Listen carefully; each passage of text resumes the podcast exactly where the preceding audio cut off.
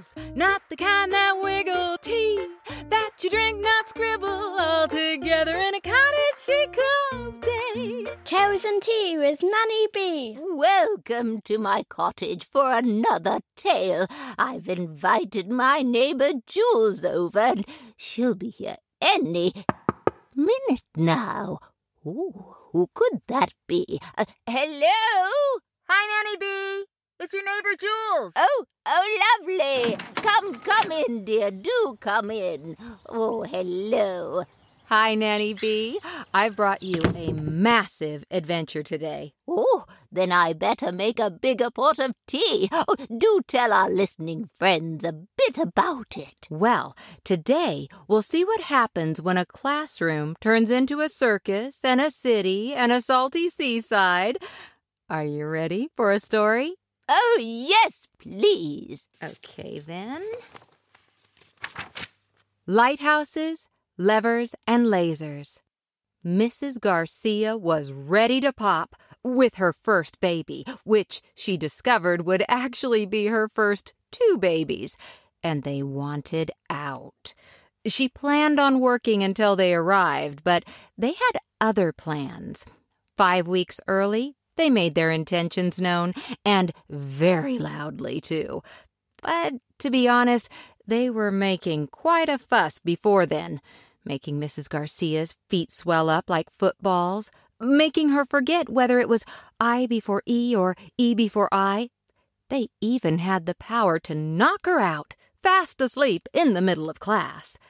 To start with, the class would be ever so helpful, like when Rosa said, Wednesday comes after Tuesday. Or Joshua whispered, You write with the pointy end, Mrs. Garcia.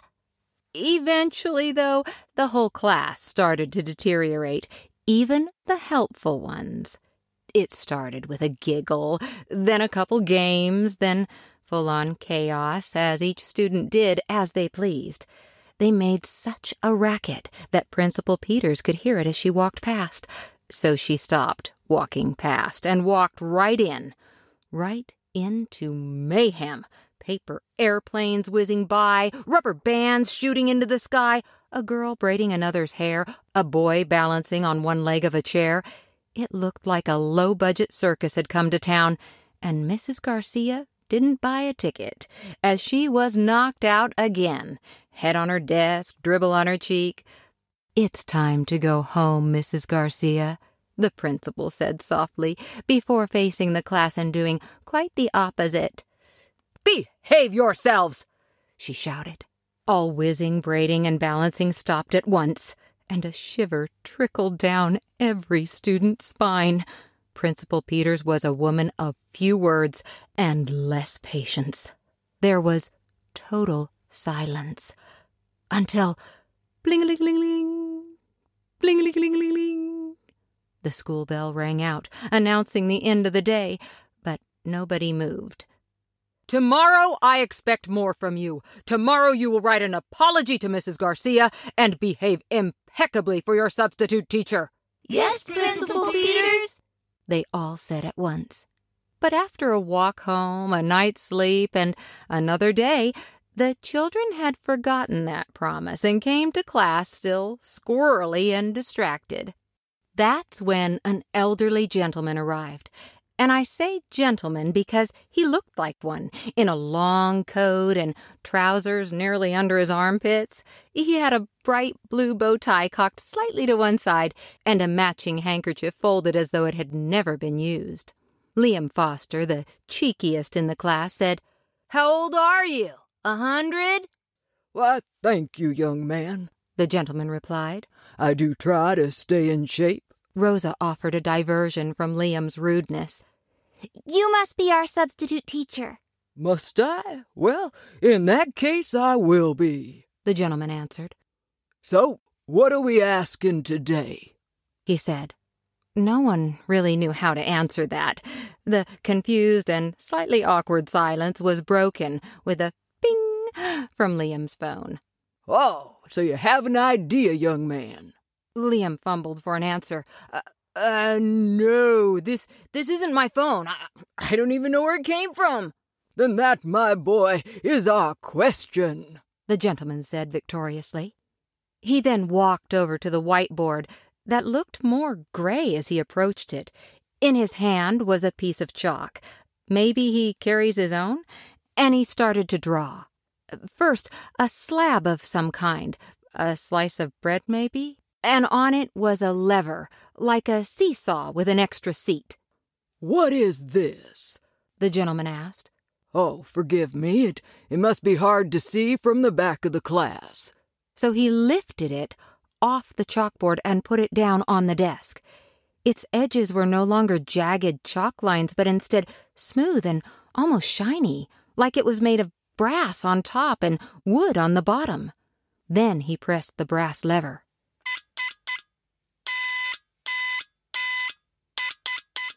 This was my friend Samuel's idea. Samuel Morse. Perhaps you've heard this Morse code in an old film as a ship was going down.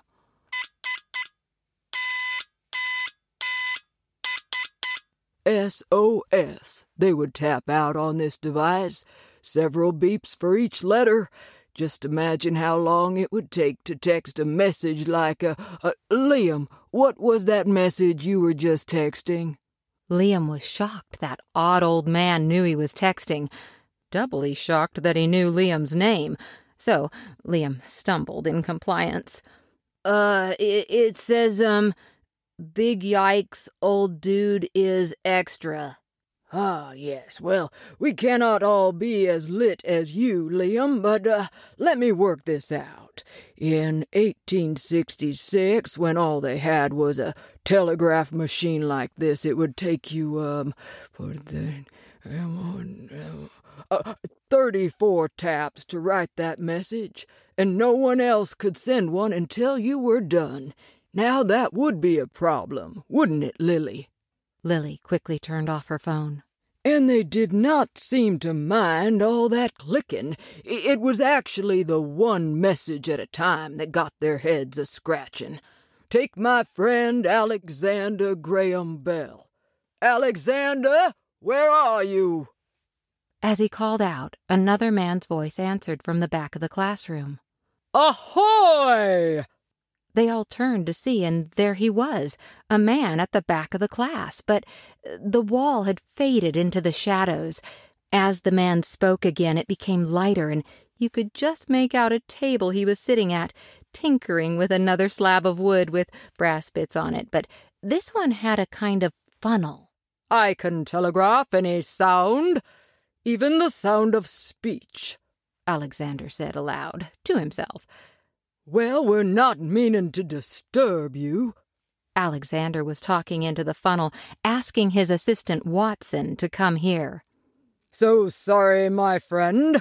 We were just deciding on a greeting for this new device, a way to answer when it rings. I like the sound of ahoy! Quite jolly and welcoming. Alexander said in his very deliberate manner after years of elocution lessons and being a teacher for the hearing impaired. That ahoy thing did not catch on. He may not have won that battle, but he managed to get the first patent on this new contraption, and that is a gold medal for inventors.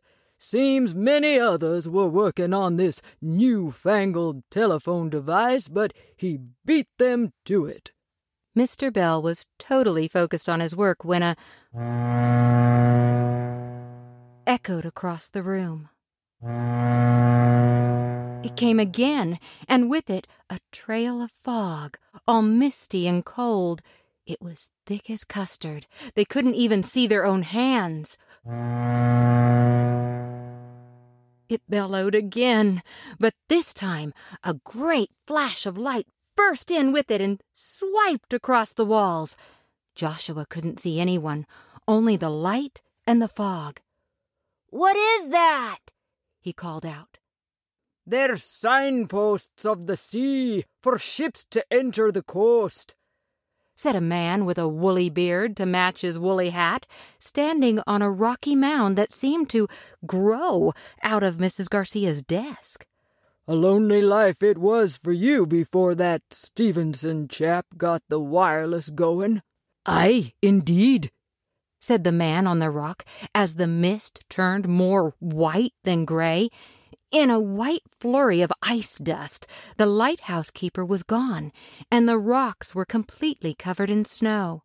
Listen carefully, class, or you might just miss it. They sat with ears and eyes open as the ice dust settled down and revealed a hut with a wire poking out of it and two men huddled inside it. The wire attached to a pole and then floated up into the air with a kite. Inside that hut is Marconi, the tall, skinny one. He's waiting for a message using good old Morse code, sent all the way from England, 3,000 kilometers across the Atlantic to this island of rock off the coast of Canada.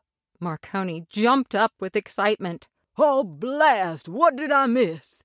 It was a the letter S, Marconi replied. Well, never you mind. We can listen to another of his inventions any time. The, uh... A crackly hiss interrupted the gentleman. Or was it a hissy crackle? Is it true, Mr. Tesla, that over 17 of your inventions were used by Mr. Marconi in the creation of the radio? The sound of the radio seemed to be coming from everywhere, and the classroom was completely black. Ah, yes, Nikola Tesla. Before it was a car, it was a man. And that man predicted in the year of 1926, a full 50 years before the first cellular mobile phone, as the gentleman spoke, a spark of light came out from the door of the classroom, just a little spark. But then it grew and grew and grew until it was not just one spark, but hundreds of them darting across a giant cage. It was blinding at first. Then they could follow these sparks from one side of the room to the other, like they were grabbing a tower on the other side. Underneath the shower of light sat a man in a chair. Tesla predicted the creation of those phones, and more. What was it exactly you said, Nikola? The man in the chair spoke up. The whole earth will be converted into a huge brain. We shall be able to communicate with each other uh, instantly, irrespective of distance. We shall see and hear one another as perfectly as though we were face to face, and the instruments a man will be able to carry in one of his pockets. Why, thank you, my friend, or should I say merci, gracias, dankeschön. A clever man, that Tesla, spoke over eight languages, memorized entire books, and his work inspired lasers, radar, and robots. As he said that, the sparks of light joined together to create one beam coming out of a giant man made entirely of metal. Liam squealed. Ah! Why, there's nothing to fear, my son. It's just a television show. When they turned back, it was the same metal man, but on a small screen in a wooden box. The image was a bit ragged, and it looked like they were on a stage almost, with rocks made of styrofoam and people painted purple to look like aliens. Some say this was your inspiration, Mr. Cooper. Uh, watch yourself, Lily, the gentleman said as a taxi nearly clipped Lily's desk. That bright yellow streak was followed by more, more taxis, buses, business people, busy people, walking around and across this frantic four lane street that spilled out of the side of the classroom. Lily looked at a building covered in mirrors and followed it all the way up to what must have been the fiftieth floor. The classroom roof was gone now, and above them were skyscrapers in all directions, racing to reach the clouds. Then a phone rang out. Liam and Lily looked at each other. It wasn't us, said Lily. I'm calling from a portable cellular phone, the man boasted. He was standing right behind Liam. Martin Cooper, class, and that brick in his hand is actually just a prototype. It'll be another ten years before you can buy a phone that weighs as much as a bag of sugar. You'd need some mighty big pockets for that one. The gentleman started looking under the desks, behind the bin, around the floor. Anyone see a bag, black, the size of a shoebox? Ah, there it is, right in front of Rosa. And there it was, on Rosa's desk. The gentleman unclipped the latch and pulled out a phone of sorts.